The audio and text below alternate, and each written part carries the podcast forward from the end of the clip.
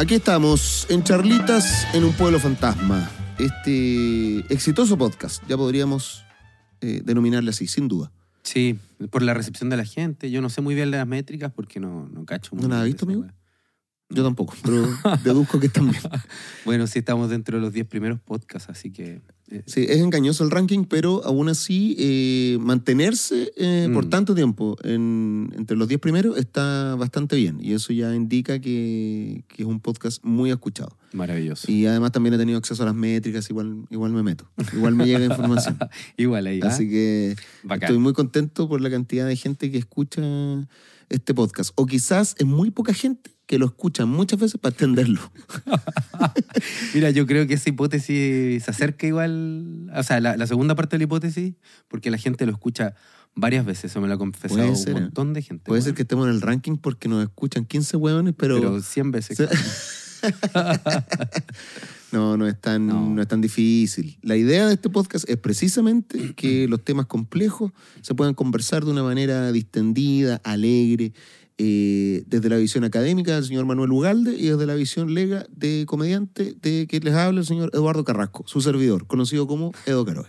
Mira, Freud hablaba de las personas, así como tú, de los legos ocultos. Tú eres un lego oculto, no, no eres un, solamente un, un humorista, no. Eres, comediante. Bueno, un comediante. culto, no sé. Culto, weón. ¿Cuándo una persona se puede denominar culta? No tengo pico Porque, idea, por es una ejemplo- apreciación personal. Por ejemplo, tu amigo Carlos Peña también es culto, no va a comparar el No. culto de Carlos Peña con lo, Mira, con lo culto que soy yo, pues bueno, entonces Mira. tiene que haber un... sí, a Carlos Peña le decían en la Facultad de Derecho de la Universidad de Chile el wikipédico de Carlos Peña. Ya, no, no es solo culto, Claro, ya. eh, es otro nivel, otras lides. Fuera de serie. Sí, totalmente, weón.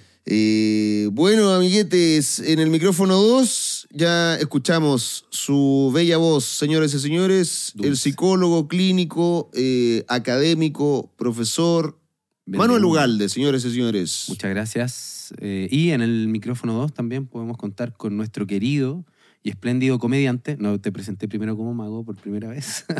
Agradezco. y comunicador. Sí, eh, sí, sí, Eduardo Carrasco.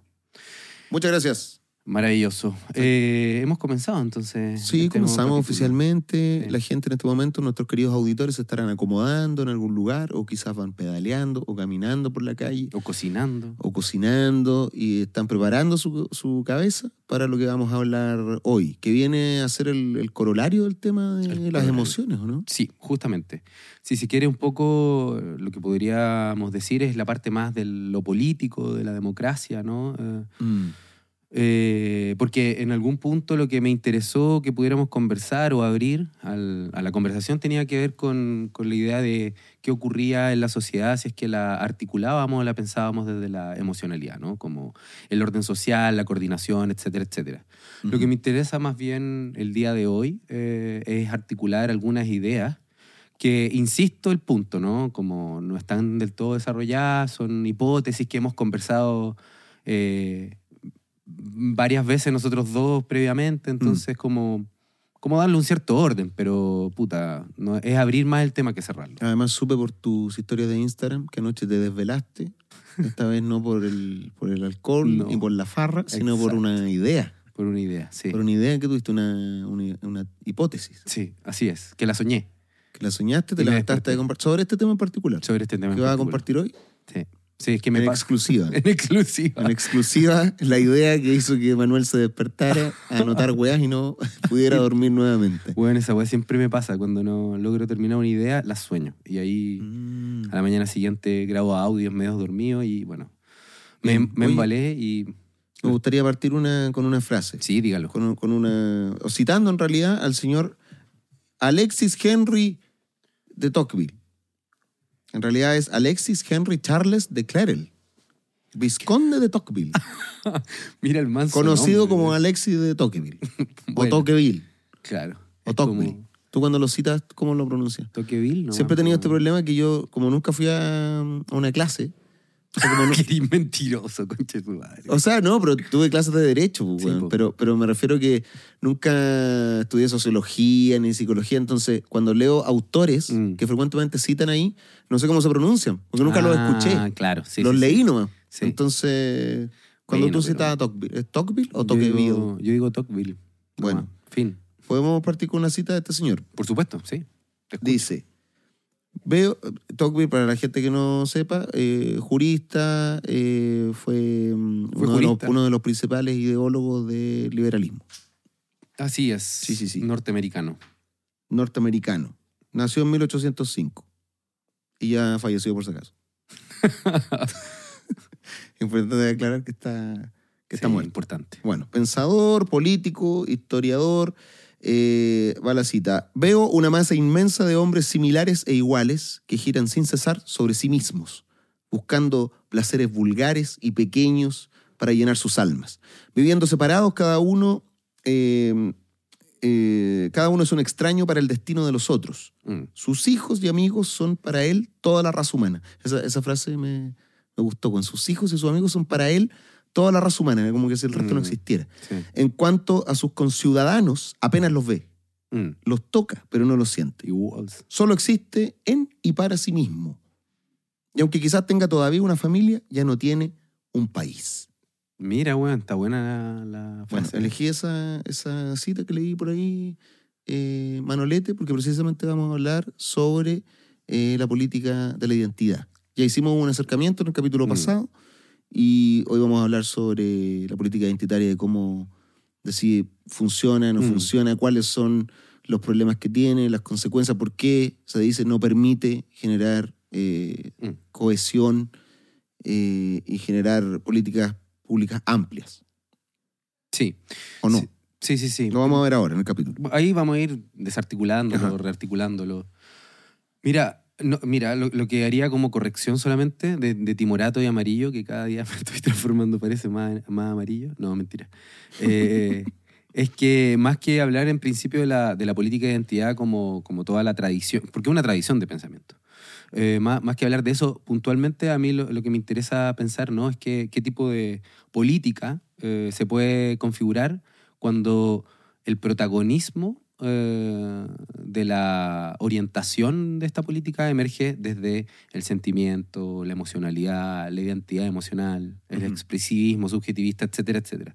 Dentro de eso, por supuesto, que está eh, la política de identidad, que es una de sus formas, pero a mí me interesa un poco más pensar eh, dentro del horizonte que hablábamos, la, la- iba a decir de nuevo la sesión, el capítulo anterior, eh, a propósito de- del, del lugar de la autenticidad, de la transparencia, eh, no, estoy trayendo los temas que hablamos, ¿no? Eh, la, la santidad, casi lo religioso de la intimidad. Eh, eso es un poco lo que me interesa. Y quería como traer a, a colación, ¿No, ¿Por qué le quieres hacer el quite a la política identitaria, Manolete? en parte me, sí. me suena como que le estás haciendo un poco el quite a ese tema. Timurato, sí, Timurato. Te Sí. conozco, culiao. Además, después, weón, de- del triunfo aplastante de los republicanos, cada vez tengo más miedo de decir cualquier weón. Porque va a envejecer mal. No, mentira. No, la, la verdad de las cosas es que estoy evitando un poco el tema porque yo no soy especialista, entonces voy a, voy a abordarlo parcialmente. Y la idea sería, eh, a mi juicio, si te parece, traer un invitado con el cual podamos hablar más profundamente sobre las formas de la política de identidad. Eh, sí, entonces no vamos a cerrar hoy. Vamos a cerrar con ese invitado. Así es, yo creo que deberíamos, ¿no? Mm. Que, que sea un especialista, ¿cachai? Que, que pueda hablar con nosotros dos, los, los, los chipamogli acá. Ya. ¿Vale? Eh, bueno, me interesaba como comentar algo o rearticular algo que hablamos el capítulo pasado que tenía que ver con, con lo que la Eva Hughes, que hemos, con la cual, de la cual hemos hablado harto en los últimos capítulos, ¿cierto? Eh, habla del, del etos terapéutico o, o etos psicológico. Y hay algo que me parece súper interesante que ella menciona y que no es la única, pero ella lo logra articular súper bien, y es que em, esta idea de que eh, el sentido del mundo se recorta desde la subjetividad, desde las emociones y desde las dimensiones psicológicas, se ha ido articulando cada vez más como una suerte como de alianza, de gramática, de prestaciones con el lenguaje de los derechos y del reconocimiento. Y eso me parece súper interesante, ¿no? Como, como hay un punto en donde eh, estos dos tipos de discursos, el discurso respecto a los derechos, al reconocimiento y a la justicia, vienen a encontrarse con el discurso, eh, con la maleabilidad o las palabras y los términos que ofrece la psicología, ¿cachai? Entonces, Lo que me parece interesante es que ella intenta mostrar que este nexo se da a partir de la idea de sufrimiento y de víctima. ¿Cachai? Eh, y de trauma, etc. Entonces, lo que viene a, a decir es que, de alguna forma, em, la idea de, de- de sufrimiento y sobre todo la, la condición de, de víctima se empiezan a constituir como una cierta identidad en el panorama político contemporáneo. ¿Cachai? Y ese es el primer punto que me gustaría como, como pensar, ¿no? Que parece ser que en el La víctima. Vamos a hablar del victimismo. Sí, po, del, del victimismo, sí, justamente. De los que se hacen la víctima.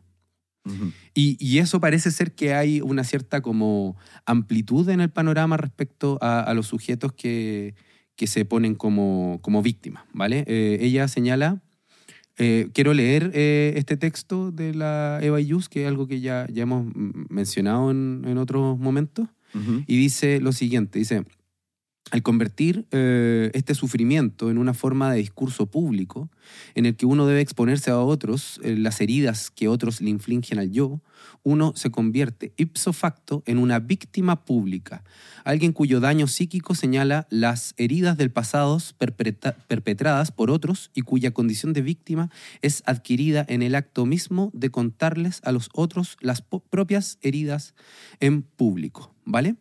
Eh, eso me, parece como, me parecía bastante interesante al respecto, ¿no?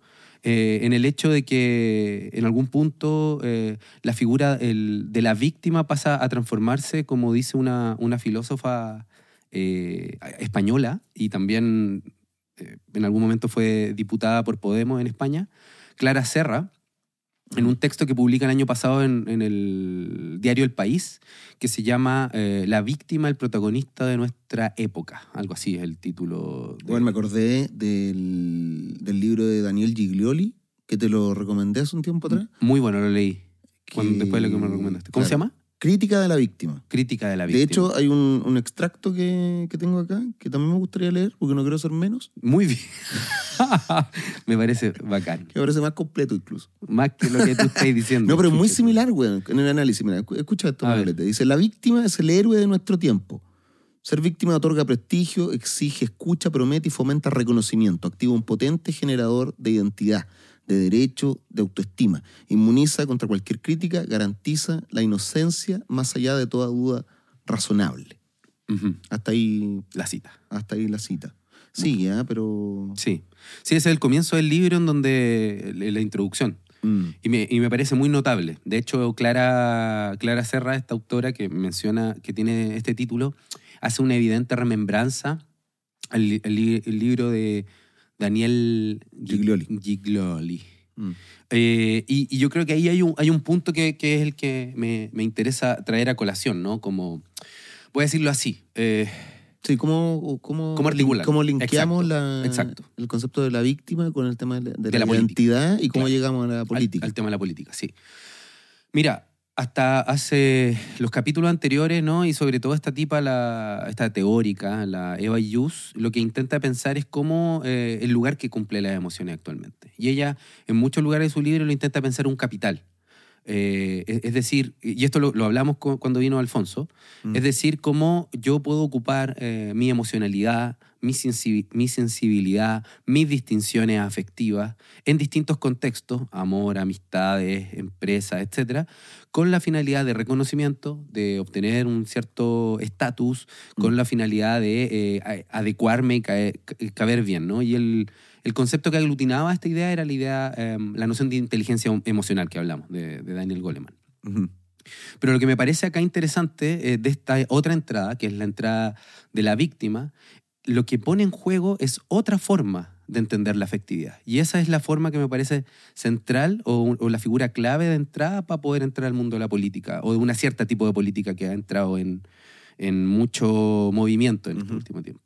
Y es que mientras que este tipo ideal de la inteligencia emocional lo que propondría es como, eh, por decirlo así, cómo asimilar, construir y usar eh, como herramienta de modo estratégico la afectividad, el de la víctima vendría a ser más bien eh, que él no habla sus emociones, por decirlo así, ¿no? él no las modela, sino que él vendría a dar cuenta de lo que ocurre. Y, y esto es lo que me parece central, ¿no? Eh, de la cita que tú leías y, en fin, de la que yo leía, que inmediatamente la víctima eh, no toma la decisión de decir lo que dice, de estar en el lugar de víctima. Es absolutamente quien es víctima, en, en principio, desde este punto de vista, vendría a ser absolutamente pasivo de Mm. lo que le ocurre. Entonces, cuando Mm. está en la posición de víctima, Siempre padece. claro, Ah. es, es- es justamente, padece el sufrimiento, ¿no? Y el- la víctima eh, sufre el- eh, lo, que, o sea, lo que sufre la víctima le ocurre sin su responsabilidad, sin ningún tipo de iniciativa de esa persona, ¿no? Y eh, por otro lado le ocurre desde afuera. Es otro el responsable Mm. que es el victimario, de aquello que le ocurre. Entonces, si te fijáis, eh, son figuras, dos figuras totalmente distintas de la afectividad. Eh, en el sentido de que la víctima, cuando abre su discurso, tiene que ser escuchada y reconocida en su condición de víctima. Mm. ¿Y qué se le tiene que ofrecer a la víctima? Reparación. ¿Cachai? Entonces, lo que abre la figura de, de la, eh, lo voy a llamar así, la afectividad guion víctima, o la afectividad desde este lugar donde hay sufrimiento, malestar, dolor, lo que abre inmediatamente es que habría otro que es responsable de eso que está viviendo el sujeto y que hay otro que tiene que hacerse cargo. Por eso hay un vínculo entre derecho y afectividad o psicología. El trauma no es mi culpa, eh, mi neurosis no es mi culpa, etcétera, etcétera. ¿Cachai? Y es ahí en donde entraría eh, a ponerse en juego de una forma particular la política. Porque O sea, eh, caren- carencia y reivindicación. Esos serían lo- los dos conceptos clave de esta, justamente, de esta articulación de la, de la víctima. la, el- no- herida como carencia en ese sentido. Claro, que no actúa, o sea, eh, pa- padece, Padece. no ha hecho nada, simplemente padece. En palabras de Giglioli, eh, debilidad, deseo de tener y deseo de ser. No somos lo que hacemos, sino lo que hemos padecido. Justamente. Ujú. ¿Cachai? Y si te fijáis, esto conecta con lo que hemos visto en, la- en las sesiones, bah, capítulos anteriores, porque de alguna forma lo que vive afectivamente la víctima, al ser pasivo, está purificado inmediatamente. Porque lo enuncia, o sea, lo que enuncia o denuncia sobre su propio padecer, lo está viviendo porque se lo hizo otro. Entonces él solamente es portavoz de la herida. Ujú. ¿Cachai? ¿Cuál es la consecuencia de esto? ¿O ¿Cuál es el problema de esto, a mi juicio? ¿no? Em, y yo creo que ahí, eh, ahí em, me, interesa abrir eh, una de las formas o de las formaciones eh, que a mí me parecen más complejas del último tiempo, y lo digo acá en, calidad en parte de psicólogo, eh, que tiene otra forma que, continúa la forma de la víctima, ¿no? que voy a llamarle así, es la afectividad como trastorno, o la afectividad como defecto, o la afectividad como discapacidad. ¿Cómo? Ahora voy a, voy a, voy a- voy a explicar, voy a explicar. ¿Cómo, weón? ¿Cómo, weón? Sí, pero por eso te digo, por eso te digo. Por ejemplo, eh, en mi consulta y con varios colegas lo hemos hablado, eh, ha aumentado socialmente en jóvenes la pregunta de si eh, son, tienen trastorno del espectro autista, mucho- muchas personas, o si bien tienen trastorno de déficit atencional. ¿Ya? Y la pregunta es, eh, ¿qué los hace, como nunca en la historia de la psicología y de la psicopatología y de la psiquiatría, Claro, preocuparse de ese tema. preocuparse tanto de asistir a especialistas que le diagnostiquen que lo que ellos viven Que- que- que- claro, que lo que ellos creen tener eh, es efectivo. Vos Es- sabés que me, eh, Ujú, dime. he escuchado un montón de comediantes eh, en el stand-up, tanto chileno como gringo, con ese con el discurso del... Descubrieron que soy autista. Ah, sí. O resulta que ahora tengo autismo. No sé, como Mm. lo que algunos críticos en la comedia denominan como el salir del closet eh, eh, del, del autismo. Como, Ah, o sea, e- es, algo así de frecuente. O sea, si está en la, en la comedia es porque... Lo he no. escuchado, lo he escuchado de, de- de- de algunos comediantes que... eh, igual, el, el stand-up tiene harto de personal, pues, de contar tus vivencias personales y, he escuchado algunos beats relacionados con eso. con- Claro.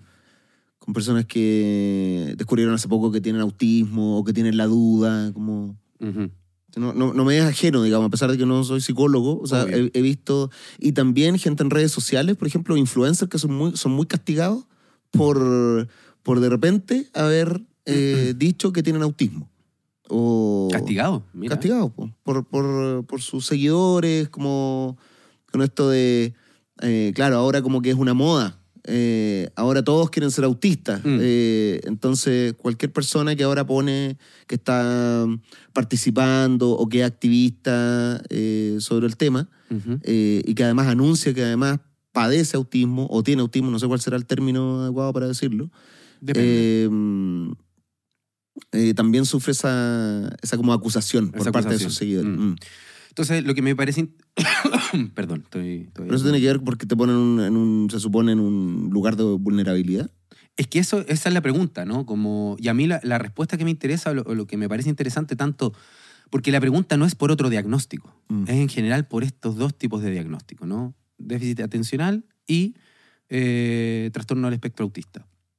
Y de alguna forma, lo que ambos a mi juicio comparten, si uno lee los síntomas, etcétera, que esto no es un espacio como para hablar de eso, pero lo más relevante es que hay, voy a decirlo así, como una suerte de entorpecimiento o dificultad en las interacciones sociales y cotidianas, en las tareas cotidianas. Es decir, en el mundo social y en el mundo del trabajo o de las tareas laborales. ¿Cachai? En el caso del, del trastorno de déficit atencional es mucho mayor las dificultades en el mundo del trabajo, pero también existe un conjunto de dificultades en las relaciones sociales precisamente porque la atención no la pueden fijar, ¿ya?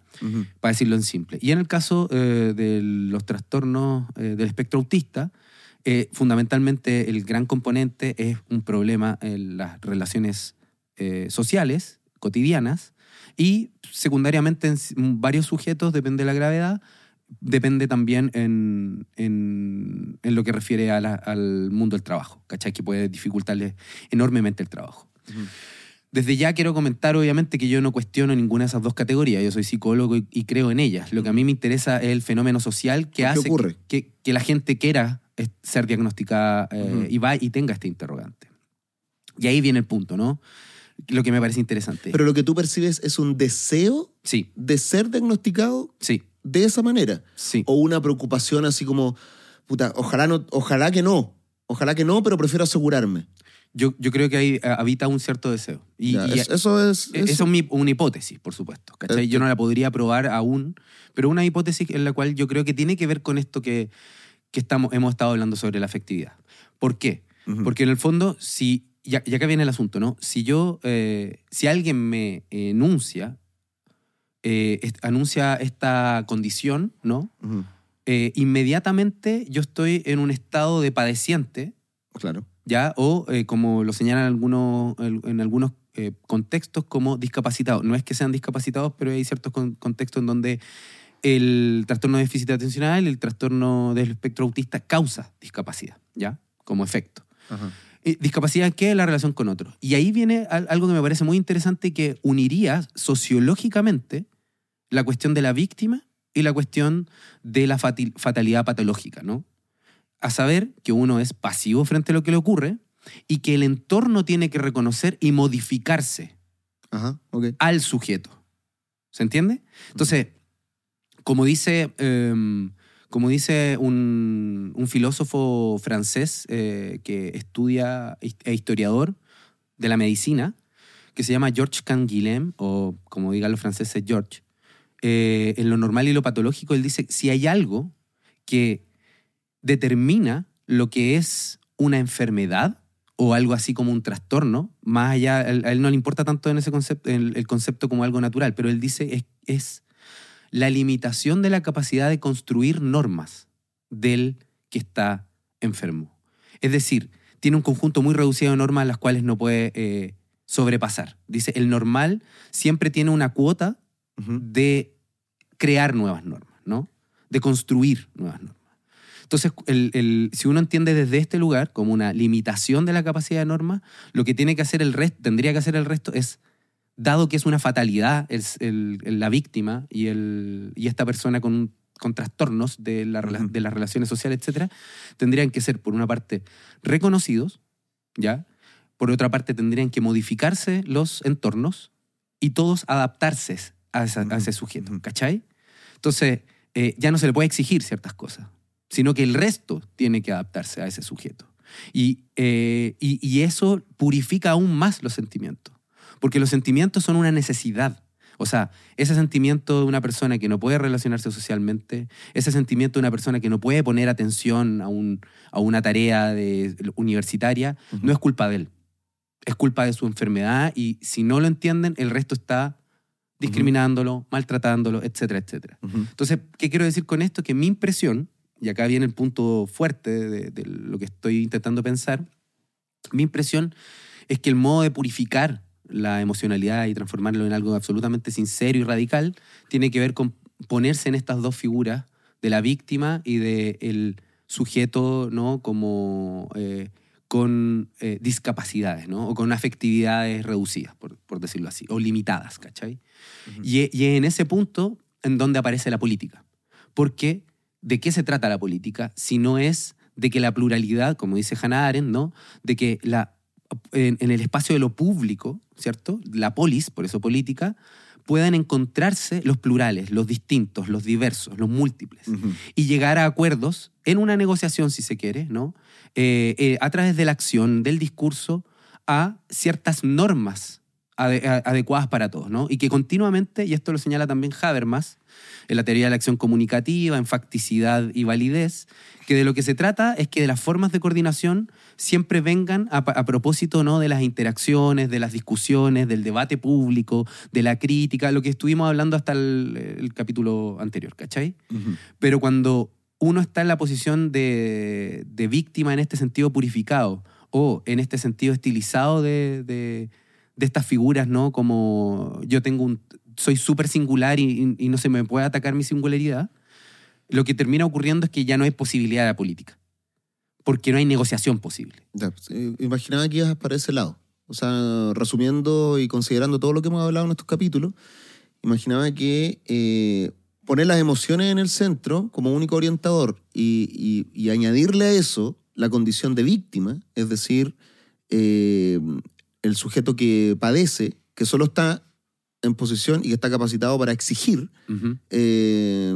claro, no va a funcionar cuando se trate de alcanzar el bien común, porque eso significa sí o sí tener que ceder, tener que negociar, tener que reconocer al otro, eh, que es la base de la, de la política, de la organización social. O sea, todo el esfuerzo, que lo, o sea, yo lo he dicho creo que varias veces acá, todo ese esfuerzo anímico, moral que hacemos al levantarnos cada día, mm. esa weá de concha, madre, tengo que sobrevivir, mm. tengo que lidiar con este otro culiado, que es distinto a mí, porque no hay nada que nos sorprenda más, weón, que la diferencia que tenemos con el resto de los culiados. O sea, somos tan distintos en, en temperamento, en carácter, en anhelo. Eh, pero cada mañana hay que levantarse y lidiar con ese otro culiado que conocemos o no. Ese es, una, es, un esfuerzo enorme, enorme en, el que, en el que mm, desfallecemos constantemente. Y mm. para eso están eh, ciertas instituciones y mecanismos para, para cuando se, se, se desfallece. Claro, que almohadillan la wea. Pero ese esfuerzo queda mermado si es que tú sientes esa, esa condición de padecimiento simplemente. De que en el fondo nadie te puede exigir nada a ti, tú tienes que exigirle todo al resto. Obvio. Es una fatalidad. Fatalidad. Sí. O sea, lo fatal es aquello con lo cual no podemos hacer nada, que ya es como el punto... Perentorio, como... Exacto, en esa misma línea, ¿cachai? Entonces, puta, la afectividad como fatalidad eh, es una de las formas de la afectividad como, como sinceridad es una de las formas de la afectividad como autenticidad. Porque, ¿qué más auténtico que eh, la fatalidad ¿no? del trauma de, ser víctima? Mm. Eh, porque en ese punto, en donde está esa fatalidad como, como tope, no, no hay mayor discusión posible. ¿Cachai? Mm. De hecho, yo creo que hay algo análogo, como para que se entienda un poco más, en, lo que ha sido la, la discusión ah, en Chile sobre el uso de marihuana, por ejemplo, o eh, el aborto. ¿En qué sentido me parece que son más o menos análogas o equivalentes? Que toda la disputa se ha movido, dado que Chile es normativamente muy conservador, lo único que puede permitir que sea un inapelable el aborto y el, la marihuana es si, son, si tienen que ver con la salud, que es lo inapelable. No, la, marihuana tiene que ver con una cuestión médica, de salud, para eh, la mejoría, como un tratamiento, y ahí tú podéis meter la marihuana. Claro, y, también cambiar de, carril el tema del aborto, no, es un tema valórico, un tema de salud pública. Es un tema de salud pública. Si te fijáis, como cuando se mete la salud pública, o, la idea de, normalidad, de salud, todo este tema como de biología o naturaleza pura y dura, ahí nadie puede cuestionar. ¿cachai? Pero si más bien entráramos desde otro lugar, es decir, eh, o sea, ¿qué es lo que acaba de ocurrir en la ley de narcotráfico? O sea, la, la ley, o sea, los artículos que hablan sobre el consumo de marihuana tienen que pasar por un médico, tienen que pasar por una dosis y por una forma de consumo que no sea fumada, ¿cachai? ¿Por qué? Porque tiene que ver con un recorte. Entonces, ¿qué es lo que se está recortando eh, cuando se hace eso? Cuando se transforma en una cuestión de salud, en una cuestión de enfermedad el asunto, lo que se está recortando es justamente el problema político. ¿Cuál es en el caso de la marihuana y del aborto? Las libertades civiles. Que ahí hay discusiones normativas. Ahí tenemos que entrar a la política. Pero acá, ¿qué es lo que se se hace? Por un contrabando se mete un inapelable en donde ya nadie puede cuestionar, que es la- el tema de la salud y la enfermedad. Y me parece que ocurre lo mismo en el caso, eh, en este caso, ¿no? En la posición de víctima eh, o en, en, la, en la dinámica de la posición de víctima o en la dinámica de yo tengo un trastorno que impide que yo llegue a cualquier acuerdo contigo porque si tú me cuestionáis eso, tú eres victimario. Tú estás siendo injusto, ¿cachai? Entonces, una política construida desde la efectividad en esos términos de pureza, lo único que, que genera son efectos perniciosos eh, en la posibilidad de configura- configuración social, ¿cachai? Eh, ¿Se entiende? Eh, No sé si te interesa comentar algo, porque hay un elemento más que quiero agregar. No, quería cerrar con, eh, con una frase de, de un libro del señor Mark Lilla. Mark Eh, Lilla. Mark Lilla, sí. Ma- Bonito nombre. Es, de- es del libro El regreso liberal. Eh, que es un, es un weón que es bastante crítico de la política identitaria. Entonces, él distingue en- entre, estas dos, entre estos dos tipos de política, como la política de partidos, por ejemplo, que aglomeraba grandes masas. Eh, dice, las fuerzas que funcionan en ese tipo de política son centrípetas. Dice, animan a las facciones y a los intereses a unirse para plantear objetivos y estrategias comunes. Mm. O sea, obligan a todos al menos a pensar en el bien común. Eh, y en la política de movimientos, eh, en la política eh, de identidad, cuyos grupos siempre son bueno, cada vez más pequeños, Claro. Como lo decíamos el capítulo pasado. las fuerzas son centrífugas, es decir, alientan, claro, alientan grupos cada vez más, es, decir, en vez de ampliar al bien común, la weá se va reduciendo hasta casi, weón, eh, individuos. Claro. Eh, y estos individuos obsesionados con un solo asunto y practicantes de rituales de superioridad ideológica. Mm. Eh, Está bueno. Está súper bueno. mm, Ahora, a mí me, me pasa que, mm, bueno, es- esto lo podemos conversar un poco después, pero yo creo que hay que criticar eh, cierto, cierta dimensión de la política de identidad justamente para no perder eso, que realmente hay víctimas, que realmente hay Esa es la weá porque es como, es como contraintuitivo pensar eh, al revés de lo que necesita la víctima. Es decir, si hay una, si hay una víctima, porque vas encima, estamos criticando lo único de lo que se pueden agarrar. Claro. ¿Cachai? Mm. O sea, eso es. Si la política convencional, esta política que este loco denomina, denomina como política saludable, donde las fuerzas que, Mm. que convergen ahí son centrípetas, es decir, animan al bien común. Si esas fuerzas que funcionaron durante tanto tiempo permitieron a- que existieran estas víctimas. ¿cómo eh, vamos a estar criticando lo único que permite a esas víctimas salir de esa condición? Exacto. O sea, porque sería eliminarle la voz, to- toda Ah, voz. Pero, claro, por eso es. pero por eso yo creo que lo que hay que hacer, como, como dicen los juristas, hay que distinguir, ¿no? A, los- a los ju- juristas. Weón, me acuerdo, eso es lo que más me acuerdo de la escuela de Derecho, weón. Introducción al Derecho, me acuerdo. Mi profesor Percy Ecclesfield, así se llama. Me dijo, lo primero, lo que más van a escuchar en esta carrera y lo que siempre tienen que hacer es, hay que distinguir. Hay que distinguir, sí. Y, y yo creo que eso es central, ¿no? Porque en el fondo eh, esto es un principio epistemológico que se conoce como la, la navaja de Ockham, Ujú. Ya que también los abogados, weón, ahí, weón, hacen gárgaras, weón. Y, No llegué a ese ramo. Y tienen... Puta la wea, weón. Y tienen erecciones, weón, Mm. eh, lo- los hombres. ¿Cuál era la navaja de Ockham, weón? Hace El- poco la el leí. Principio de parsimonia también se, se llama. ¿Ya? ¿Y qué?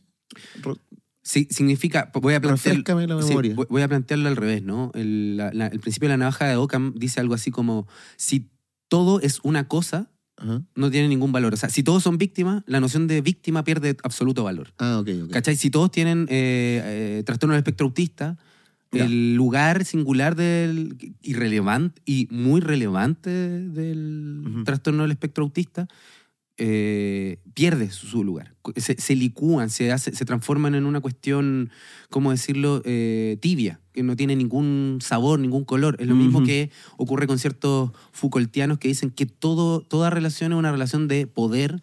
Entonces, un beso, una relación de poder, un regalo, una relación de poder. Y claro, ¿y eso qué termina haciendo? Que termina invisibilizando relaciones de poder que son realmente significativas como la violencia, La el abuso, ¿cachai? claro. Como O la eh, violencia en la pareja. o- Exacto, o en los estadios, etcétera. Mm. Como si, si ponía en un mismo nivel la violencia en los estadios con un beso como una forma de control, eh, o las relaciones eh, románticas monógamas en el mismo nivel que una guerra, eh, hay algo que no está ahí como calibrando. Entonces la navaja de Oca lo que dice es que hay que ponerle límite a los conceptos para que los conceptos sean operativos. Lo- ese, no sé quién escribió esto, pero el de lo personal es político. Sí. Eso sería una especie de argumentación tipo navaja de Ockham. Es que depende, pues, lo que, el contenido que tenga esa frase. po. Porque si lo personal es político, significa que en realidad dentro de cada una de nuestras dimensiones de lo que ocurre hay algo político, eh, sí tiene sentido. El punto es que si eso... Todo si- lo personal es político. Eso, eso dice la frase, lo personal Sí, es político. Sí, pues, pero es que ahí no- el, el problema no es que sea cierto, sino que no estáis definiendo en qué sentido de político. ¿Cachai? Pero no, no, no voy a entrar a, a ahondar a esa, a esa afirmación en este momento porque yo creo que va a tender a confundir. Pero muchas veces ocupada en estos términos que tú estás diciendo. Este loco en su libro lo usaba al revés. Decía que tam- también se puede razonar al revés. Como ya, todo lo personal es político, pero, pero también puede ser que todo lo político es personal y no por eso es válido. Claro. O sea, si todo lo político viene desde esa identidad que uno cree tener y que necesita que el resto eh, albergue y- reconozca, eh, quizás no, no siempre va a ser bueno.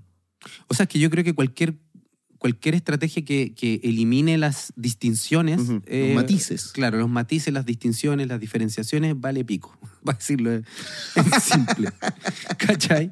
Eh, y, y, el- y- y ahí viene el, el- el punto que con esto cierro, ¿no? Como, como a mí me parece eh, relevante criticar la política de la identidad y todo este tipo de cuestiones que, que hablábamos antes, no en virtud de eliminar la relevancia ni de la víctima, ni del traumado, ni de la persona con eh, trastorno de déficit atencional, ni la persona del trastorno del espectro autista, sino precisamente para darle el lugar relevante a aquellos que sí están allí. Ah, ah, ¿Cachai? ok, ok, O sea, es decir, ah, eh, las nociones, por ejemplo, ¿no? de raza, clase, etnia, son fundamentales efectivamente en la vulneración, en, en el maltrato, en la explotación y en la dominación.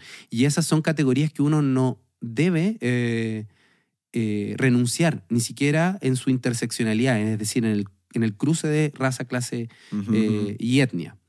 El Eh, cruce de esas carencias. ex- de, de esas violencias, de esas carencias, de esos maltratos, de esas, de esas formas de dominación.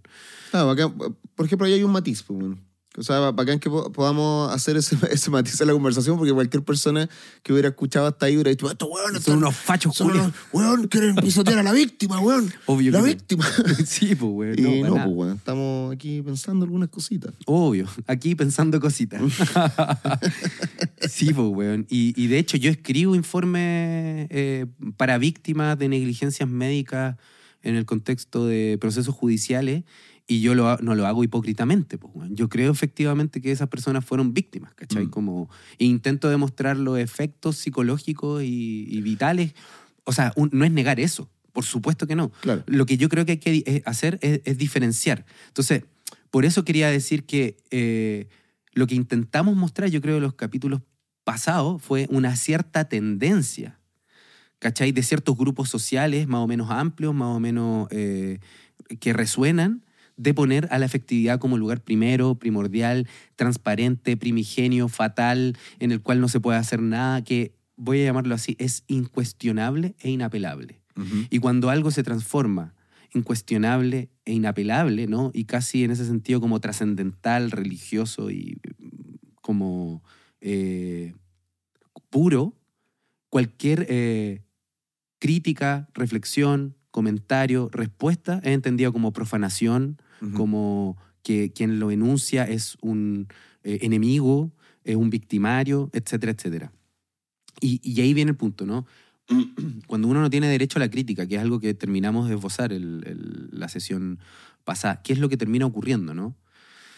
Eh, lo que termina ocurriendo es que se instala otra forma política. A pesar de que parezca despolitizado, porque estamos psicologizando o transformándonos en el afecto, lo, lo que realmente pasa es que se reconfigura el panorama político de uno democrático a uno que uno podríamos denominarle siguiendo a...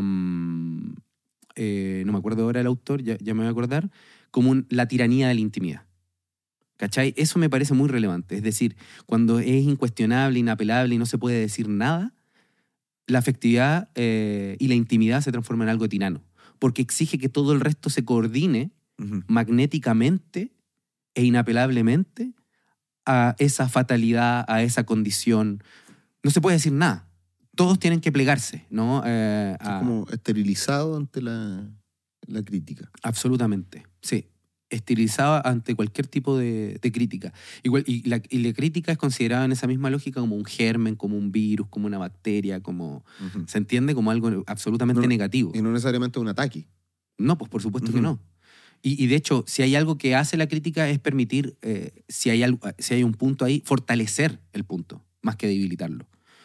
O sea, es decir, la crítica es necesaria para que aquellos puntos o cuestiones que nosotros sentimos puedan ser puestas en juego Claro. y en ese ponerse en juego pueden fortalecerse, dinamizarse, cambiar, etc. Y ahí me, me gustaría traer dos figuras de la tiranía. ¿no? Espera, antes de ir a eso, Sí. eh, sentí que nos cerramos muy bien ese tema de, la- de, la- de los diagnósticos sobre autismo o sobre como el alza, según tú, en, lo- en la solicitud de diagnóstico de autismo. Sí, Cerramos que se, se debía a una... O sea, tú creías que las personas iban con un deseo de tener autismo. Claro. O sea, de que no- alguien, le- de que no alguien validara... No, no, no, no. Sí, eh, creo que hay que modificar el punto. No es con un deseo de tener autismo, ¿no? No es con un deseo de, de tener trastorno de déficit atencional. Realmente ese no, no es el punto. Yo creo que nadie quiere tener en sí mismo una patología. Sino que hay algo que esas dos eh, formas, ¿cierto? Como, insisto, como modelo, son muy atractivas. Y es que el sujeto se hace inapelable en su afectividad. Nadie lo puede... eh, o sea, por ejemplo, eh, no se le puede exigir... O Pero sea, por eso, pues, van con el, el anhelo de que el diagnóstico sea el que un ellos... salvador de su Eso. afectividad. Sí. de la inapelabilidad de la afectividad. Porque ya un docente, por ejemplo, o un jefe ya no le va a decir, ¿y a mí, chucha, eh, a mí qué chucha me importa? ¿no? no le va a poder decir eso. Porque eso sería absolutamente violento. Es como, no sé, pues si una persona que no tiene una pierna, Mm. eh, no, le, no lo dejáis en, en igualdad de condiciones o no adaptáis el entorno, ese a mí qué chucha me importa es una cuestión absolutamente violenta.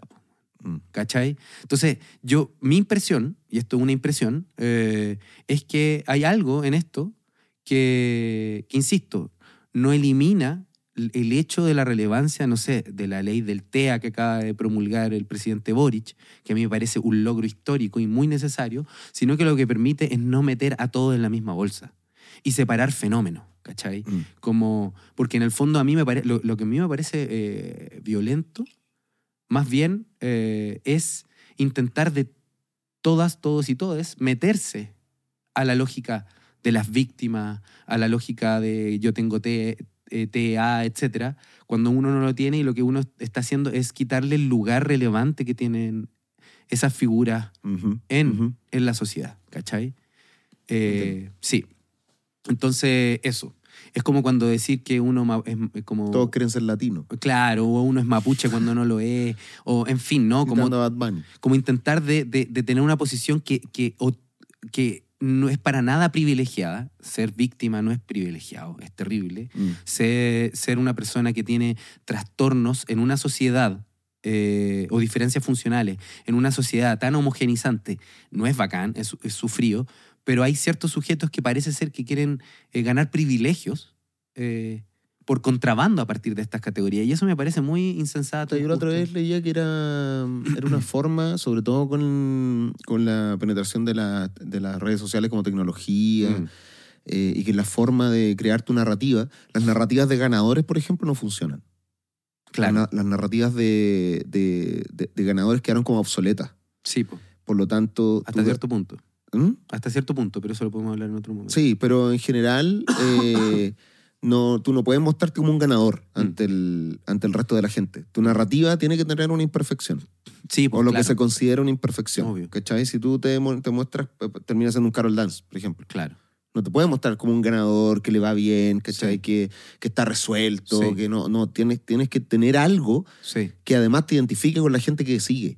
que te sigue. Entonces, claro, llega un punto de, de tu vida en donde te empieza a ir súper bien, donde eh, varias cosas ya están resueltas, pero eso te aleja de la base. Es como pasa lo mismo que en política, weón. Mm. Cuando te empezás a alejar de tus bases, de tus votantes, sí. eh, tienes que tener algo que te identifique con ellos. O Sí. sea, es decir, eh, intentar buscar algo de vulnerabilidad. Sí, sí, sí, sí. De hecho, yo creo que es un poco eso, retoma justo lo que dice la Eva Hughes, como lo comentamos en capítulos Mm. pasados, que la narrativa terapéutica tiene necesariamente en su estructura el trauma, la herida, el escollo, el tropiezo, Mm. el hoyo, eh, pero que es superado. Pero no es alguien que lo tuvo todo siempre, sino que siempre pienso en la figura de J Balvin, que es un weón que, que, Mm. que- que le ganó a la vida, ¿no? Pero siempre es como, yo tuve depresión y, no sé, y lloraba en mi porche mientras tenía mi cama de 9000 hilos de eh, algodón egipcio, ¿no? Una, una vida culiada de la zorra, pero el weón sufría y era como uno, ¿no? Como es- esa, ese- esa narrativa Mm. es la narrati- lo que se denomina el juego de la narrativa terapéutica. Y es que todos han sufrido, ¿no? Como yo también sufrí, tuve escollos, ¿no? O sea, soy, soy como cualquier otro, pero poderoso, ¿no? Como, como el Luxich, como que intenta decir esa wea, que en el fondo soy cualquiera, cualquiera puede identificarse conmigo, también sufrí, tuve heridas, etcétera, pero algo ocurrió que, bueno, logré salir, pero yo también sufro por dentro en mi corazoncito. Mm. Puede ser por eso también el, el auge de las biopics, weón, de los músicos y de las bandas. A mí me encantan, weón. Me encanta como también. conocer como el origen Mm, de... Me pasa como con los superhéroes. me parece muy atractivo ese proceso de convertirse en... mm, Antes que las batallas finales, como cuando recién empiezan a conocer el Mm. poder que tienen o cuando se empiezan a hacer el traje mm. o ese tipo de cosas me gusta. Lo mismo, por ejemplo, ahora con la serie de Fito porque es tu historia, pues, güey. ¿Ah? Porque es tu historia, pues, güey. ¿Cómo mi historia? Tu historia también, pues primero con tu logo y ahora en Movistar Arena. Es la misma. Ah, bueno, sí, pues bueno, a mí también me pasa cuando voy a entrevista empiezo como que tengo una, una particular, weón, un, una- un particular cariño o ganas de contar los inicios. Sí, ¿Cachai? los inicios. obvio, por eso digo, hay algo ahí, ¿no? En eso de los inicios. Me pasó con la serie Fito Páez ahora, por ejemplo. Yo no la he visto, me han dicho que es muy buena. Puta, está así, está muy, está muy buena. Si te gusta Fito Páez, más aún. Ya. Pero, pero es ese de- deseo, weón, de escudriñar en el inicio de este. O sea, todo lo que tuvo que pasar para ser, weón, el, Mm. el gran músico que es hoy, ¿cachai? Sí. Cómo, cómo fueron sus primeros años. Como que Mm. hay algo, weón, ahí en esa... Sí. Sí. De hecho, yo no sé por qué me da la impresión que en algún momento a ti, cuando más chico, cuando erais más pendejo, te gustaba esta película de Will Smith de los sue del conseguir un sueño. ¿Cómo se llama este weón cuando se hace millonario? Ah, en busca, en En busca de la felicidad. Sí, no sé por qué me acuerdo que alguna vez te gustó esa película. Nunca me gustó particularmente, de hecho, es la que menos me gusta. No, pues, pero- pero... Pero sí, la vi y lloré, pues, weón, no sé. Claro. como Pero que te- también juega en la misma dinámica del weón que sufre y que pasó por que una sufre serie y logra llegar a algo. y logra Mm. llegar a algo, ¿cachai? A partir de su esfuerzo. Es la épica del héroe. Tenemos... Es la épica del Mm. héroe, sí. po. Pero es que ese es una nueva épica del héroe. Porque un héroe que es humano, ¿no? Como sufre, que tiene heridas, ¿cachai? Mm. Porque ya no es el héroe eh, más caricaturesco. O sea, de hecho, los héroes actualmente de Marvel y todo eso se articulan a esta narrativa terapéutica. Antes no eran así. Ah, sí, pues, sí, pues, el, el mostrar el lado sufriente, Exacto. el mostrar el lado humano. Eh, no sé, con Iron Man 3 creo que es, cuando empieza a tener estas crisis de ansiedad. Claro. eh, No, no las vi porque no me interesan, pero... Bueno, em- em- empiezan a sucumbir. pues. Exacto. O, Bat- o sea, la que yo vi fue la Bat- Batman de Nolan, ¿cachai? Mm.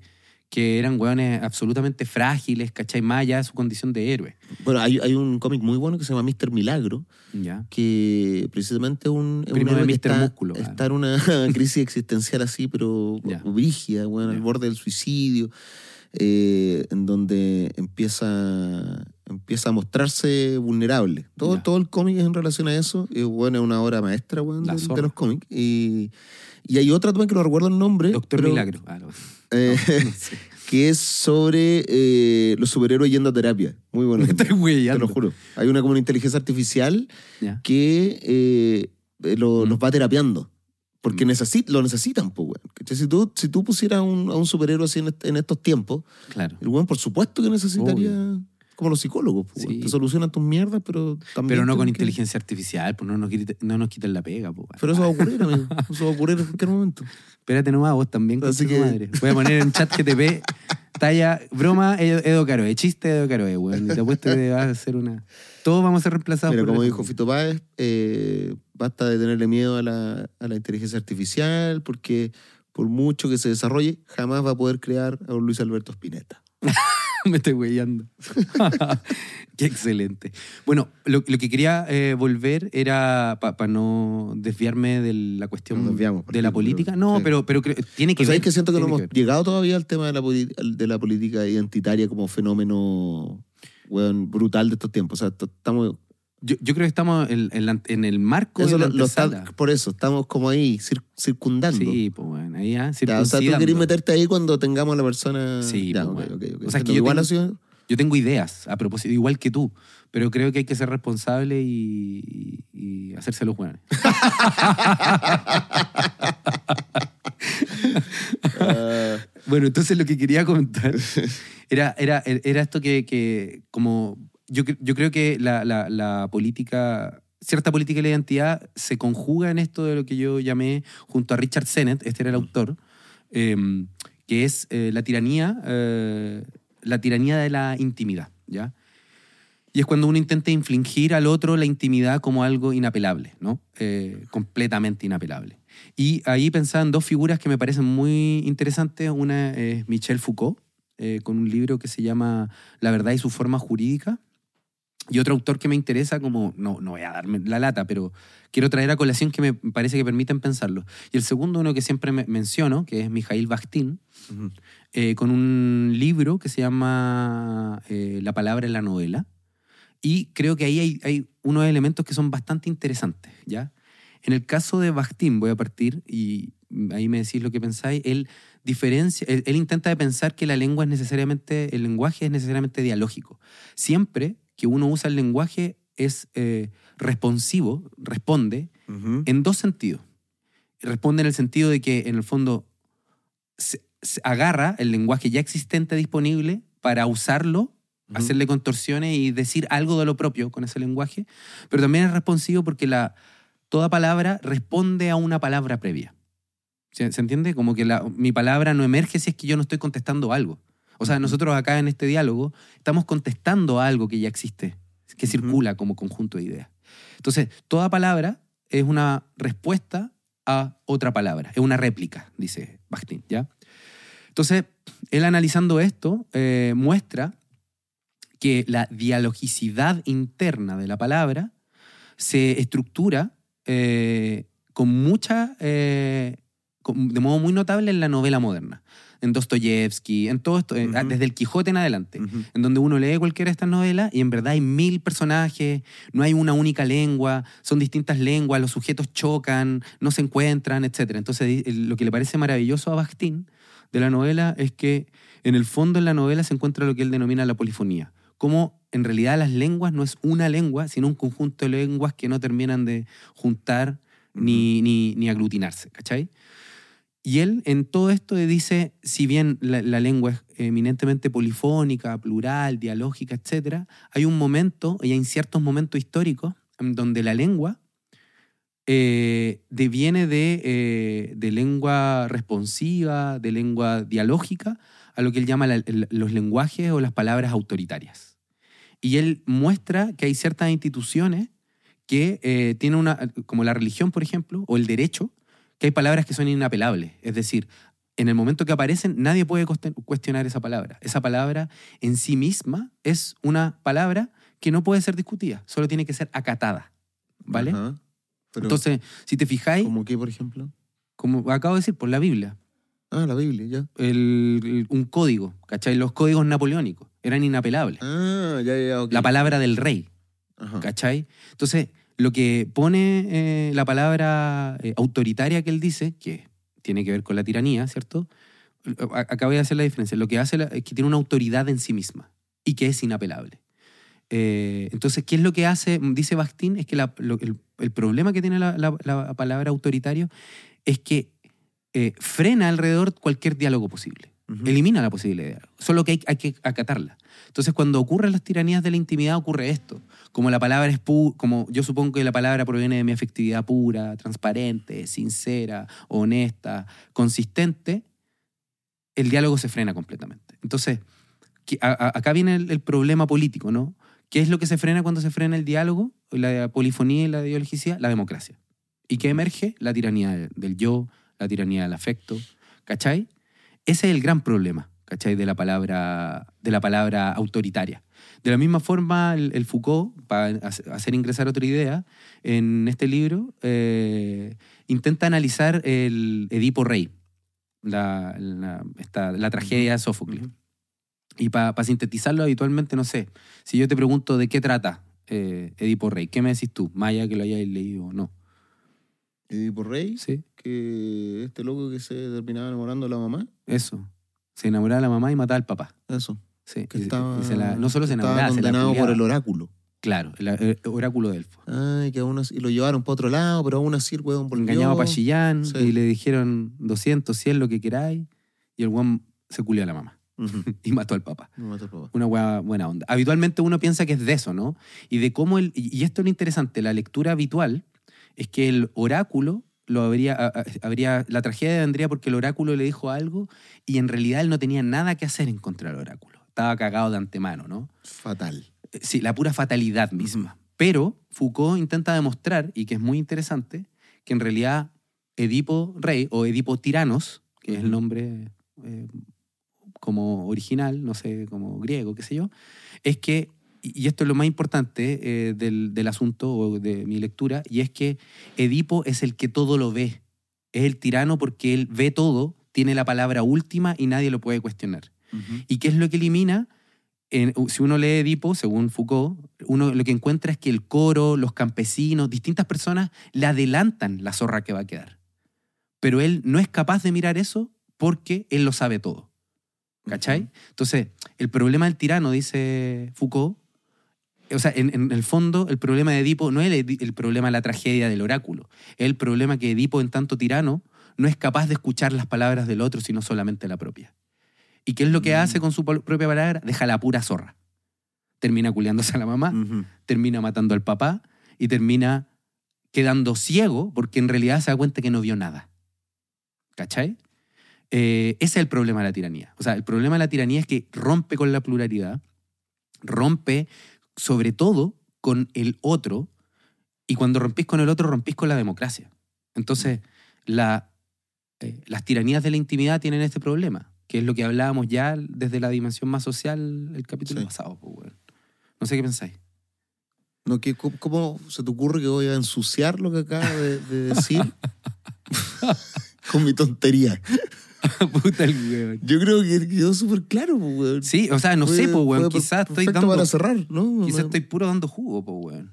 Pero eh, Me hay- pareció bello, bello, ¿Bello? Y, y muy esclarecedor también. ahora, pero igual que creo que hay un punto que a mí me interesa para que no todo sea como tan de la, de la perra, digamos, de la Ujú. perrísima.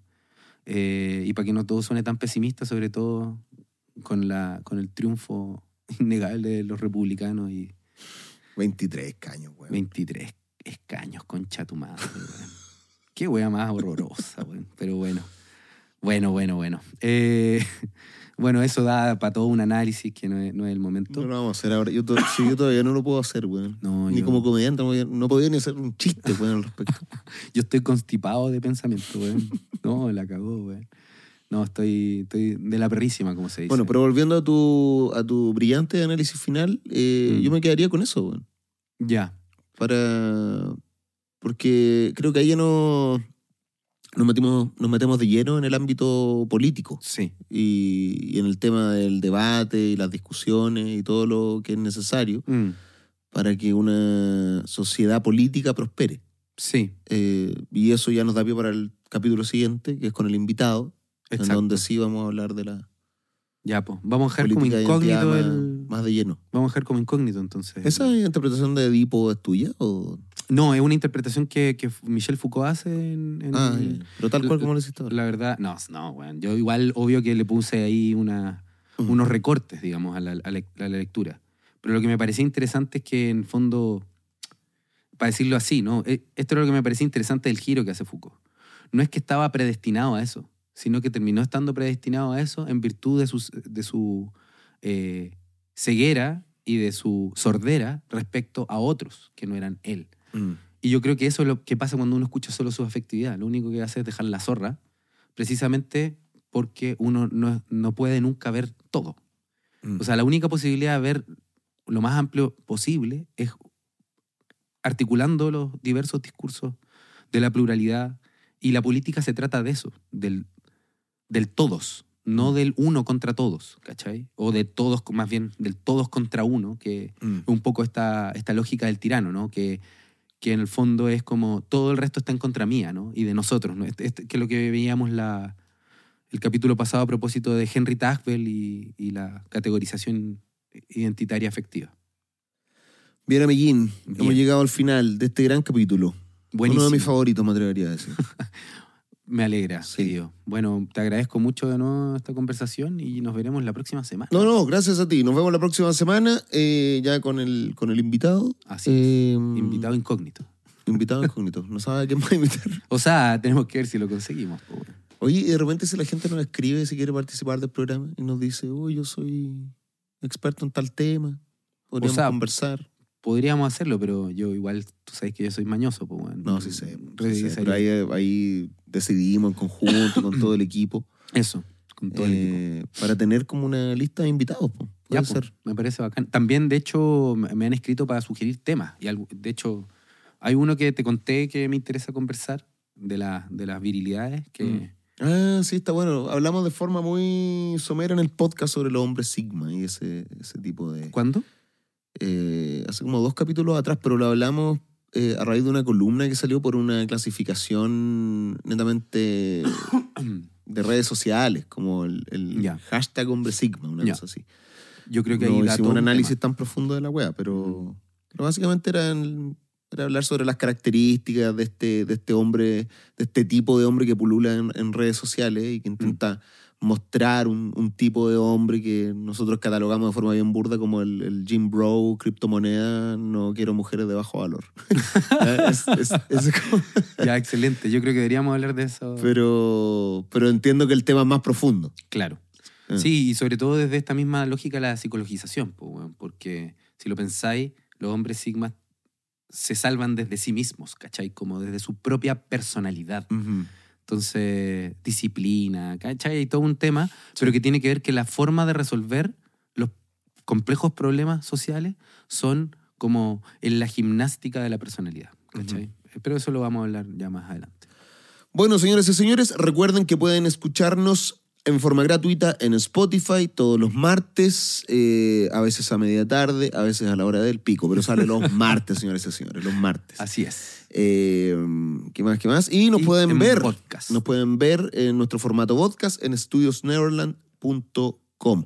Sugiero, sugiero que se suscriban a estudiosneverland.com. ¿Por qué? Porque van a poder ver no solo este podcast, sino todo el contenido que hacemos en Estudios Neverland y además eh, van a poder ver el live stream de lo que salga en el Movistar Arena. Ah, maravilloso. Sí, sí, sí, lo vamos a transmitir para los suscriptores. Excelente. Eh, Y- Así que si usted se quiere suscribir ahora para ver el podcast, va a poder ver el 24 de mayo el live stream de lo que salga directamente desde el Movistar Arena. Además de que nos va, va a poder ver nuestras caritas todas hermosas y este, ese, ese- ¿cómo se llamarla? Este set. Este set Este set que hoy se supone que iba a estar listo, pero no estuvo. eh, pero, weón, mira, ahí estoy viendo el plano general. Está la zorra. Está la zorra, weón. Falta solo el color que no, nos- no alcanzó el departamento de arte porque esta semana nos, nos ampliamos, pues, weón. Nos fuimos, Sí, al, caché, nos weón. fuimos al primer piso, ahora tenemos dos pisos. Eso. Oh, conche tu madre. madre. Perdón. Bueno, Con ese improperio terminamos este capítulo. Gracias a toda la gente que nos escucha, gracias nos a la técnica que hace posible